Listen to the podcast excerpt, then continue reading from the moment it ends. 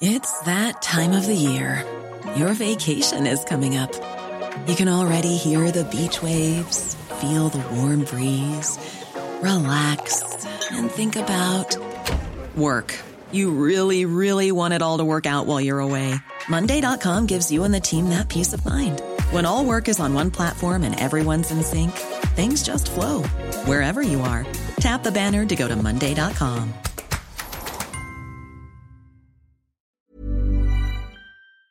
Hi, I'm Lawrence Dallaglio, host of the Evening Standard Rugby Podcast, brought to you in partnership with QBE Business Insurance. The show is available to listen to now and right up to the end of the season when the winners of the Champions Cup will be crowned at Tottenham Hotspur Stadium and the fight for the Premiership title will be decided at Twickenham.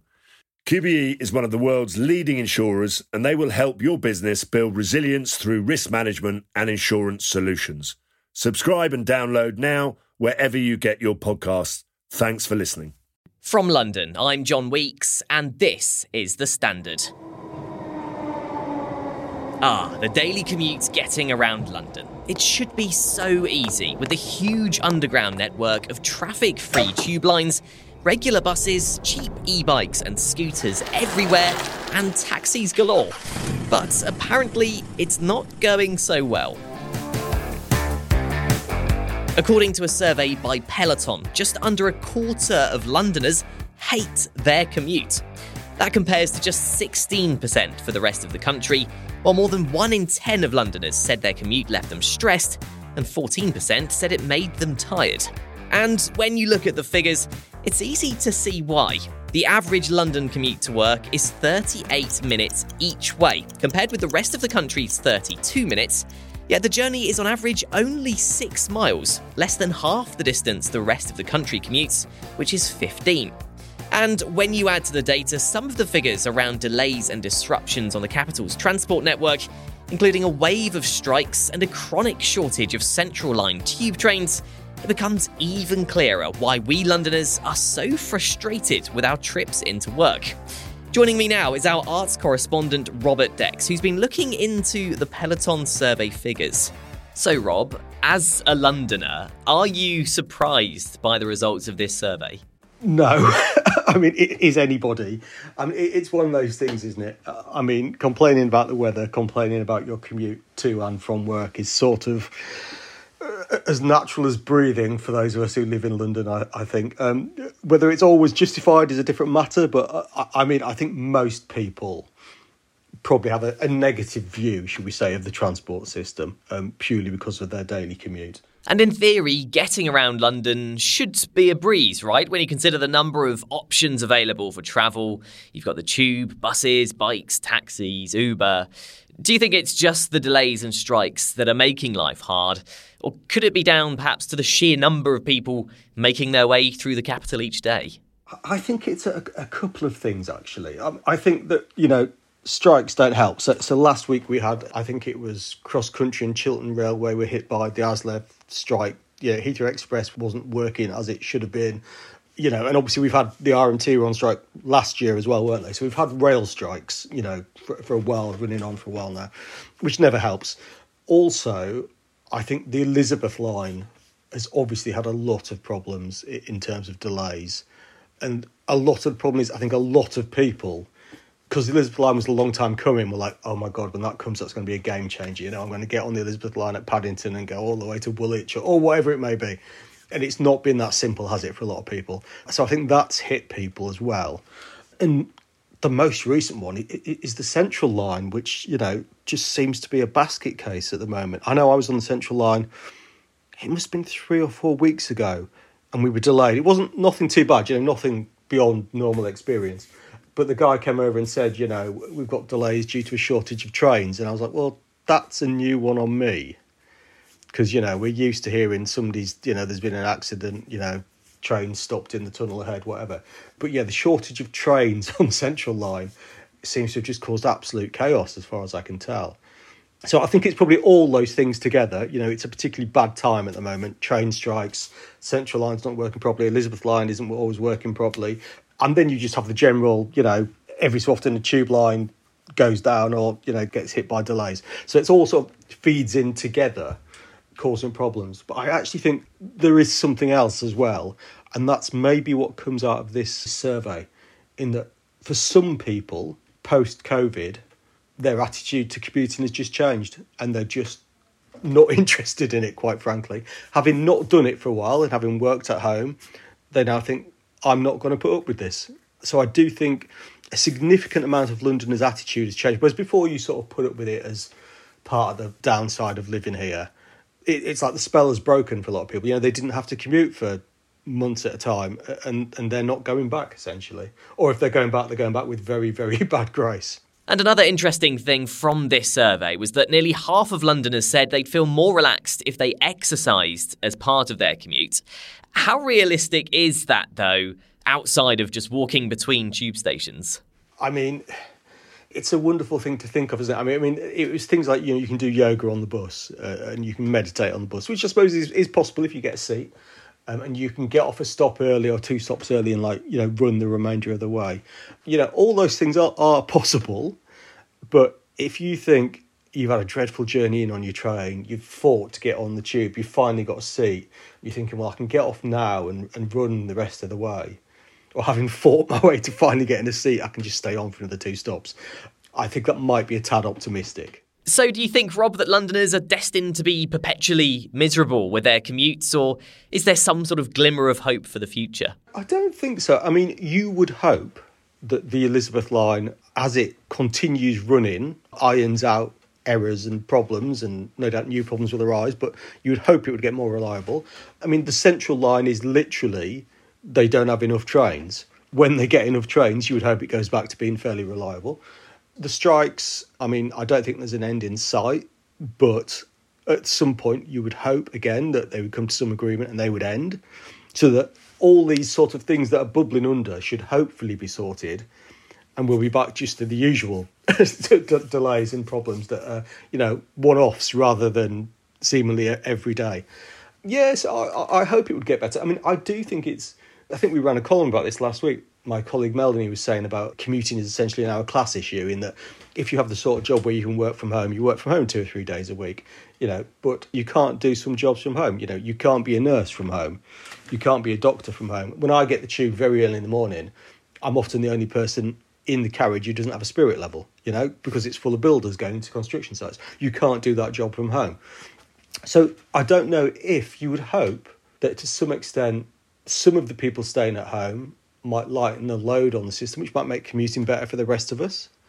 But of course, it will also mean there's less money coming into the system, which will presumably have a negative effect on the transport system. So I think we're still, you know, COVID has changed everything, hasn't it? You know, and we're still sort of working out exactly how and why. And the London transport system is a totally brilliant example of that. It has changed forever because it has a lot less people travelling on it. You know, everyone says you don't see anyone on the tube on Fridays because so many people don't go into work. So um, I think the future is quite interesting with the transport system, and I wouldn't dare predict what will happen to it in 12 months, five years, 10 years. We'll, we will have to see. Let's take a break now. Coming up in part two, what is going on with the Central Line? So, if you're a passenger relying on the Central Line, uh, which carries about 200 million people a year and is actually the longest tube line, then this is documentary evidence of exactly the scale of misery that you've had to contend with.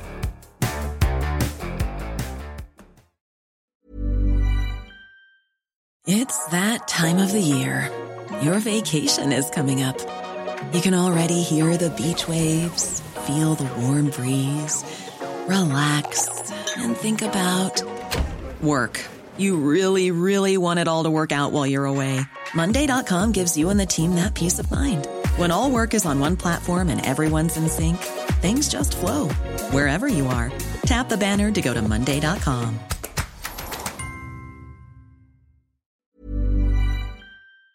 Hi, I'm Lawrence Dallaglio, host of the Evening Standard Rugby Podcast, brought to you in partnership with QBE Business Insurance. The show is available to listen to now and right up to the end of the season when the winners of the Champions Cup will be crowned at Tottenham Hotspur Stadium and the fight for the Premiership title will be decided at Twickenham.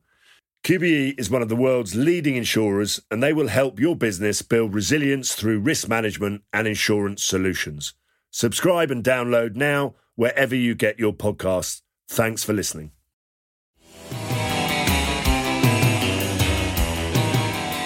Joining me now is our transport editor, Ross Lydall, who's been looking into the recent issues on the Central Line. So, Ross, incredibly, commuters on the Central Line have been hit by delays and overcrowding virtually every day since the start of December. Quite an impressive statistic. What is going on on the Central Line? Passengers on the Central Line have had a pretty rough time of late, and one of them appears to have taken matters into his or her own hands and submitted a Freedom of Information request to TFL asking exactly how long the problem has been going on. This person asked TFL for details of the number of days when it told passengers that a shortage of trains was to blame for the delays and cancellations on the central line. And the answer came back in the last day or so, essentially almost 50 days up until the middle of January. So this stretches from roughly the sort of start of November all the way through December. It Took a couple of days off just after Christmas when the service levels went down and continued again from the 2nd of January when people started to go back to work. So if you're a passenger relying on the Central Line, uh, which carries about 200 million people a year and is actually the longest tube line, then this is documentary evidence of exactly the scale of misery that you've had to contend with. And I understand TFL has said today, given a bit of an update about what's going to happen next, really, with Central Line. What have they said? Yes, it's the Transport for London board meeting this morning, and the TFL Commissioner Andy Lord eh, gave an update to the board and to the Mayor Sadiq Khan. Andy Lord said that essentially the situation as it currently exists in terms of the delays will continue, in his words, for a few weeks more. However, he did say that his best people had been assigned to try and solve this, which rather begs the question of what on earth have they been doing for the past two months if the best people weren't on it already.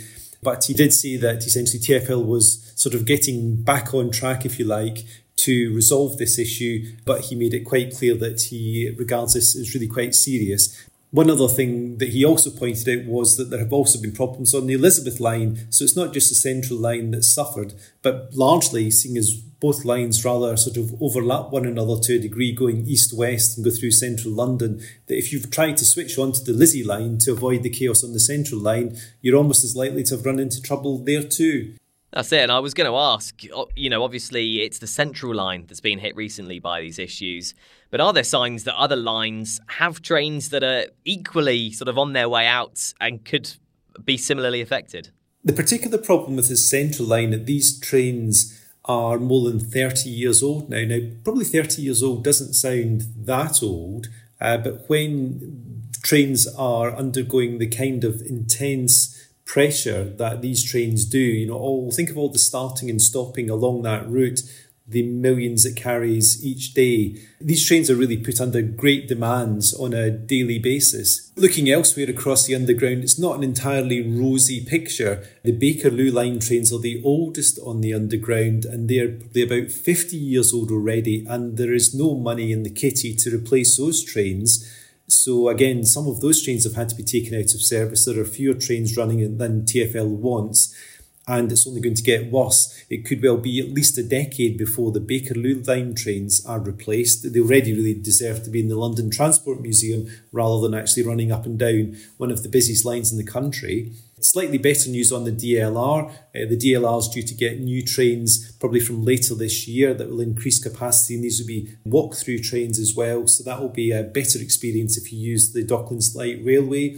The Elizabeth line, uh, there have been major issues there west of Paddington in particular, but TFL says it's on the case and it's working with Network Rail to try and solve the reliability problems there. So the message to Central Line sufferers, then Ross, uh, at least for the moment, is just bear with us for a few weeks, and, and things should be getting back to a, a bit of a better state of affairs. Yes, so basically, Andy Lord, the TFL commissioner, is asking Londoners to bear with him until the end of February. He's saying that things should be better by then. The reality has been that about 30 or 40 trains a day have been missing from service, and this is obviously especially noticeable at peak hours, where you could be standing at Oxford Circus or Bond Street for 10, 12, 14 minutes in the morning. You know, I experienced this a week or so ago, and it doesn't take long for the platform to become absolutely crowded and heaving with passengers. Then, of course, the train does come in, and you can hardly get on it because so many people are trying to get off it. So it's a really miserable experience for passengers who have no option but to use the central line. What Andy Lord is saying is yes, give us until the end of February, things should be better by then. I don't think it's going to be entirely back to normal. It would seem that there are too many faulty trains that need to be fixed for them to have the chance to do that over the next few weeks. These aren't quick fixes, but things should start to get easier. There's more news, interviews, and analysis in the Evening Standard newspaper and at standard.co.uk. Thanks for listening. We're back tomorrow afternoon at 4 o'clock.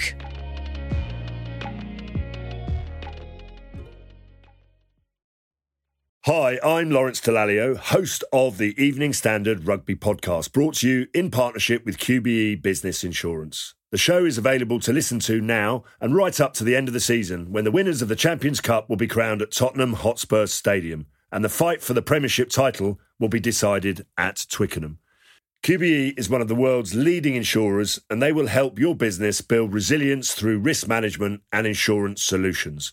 Subscribe and download now wherever you get your podcasts. Thanks for listening. Small details are big surfaces Tight corners are odd shapes? Flat, rounded, textured, or tall? Whatever your next project, there's a spray paint pattern that's just right. Because Rust-Oleum Custom Spray 5 and 1 gives you control with five different spray patterns. So you can tackle nooks, crannies, edges, and curves without worrying about drips, runs, uneven coverage, or anything else. Custom Spray 5 and 1. Only from Rust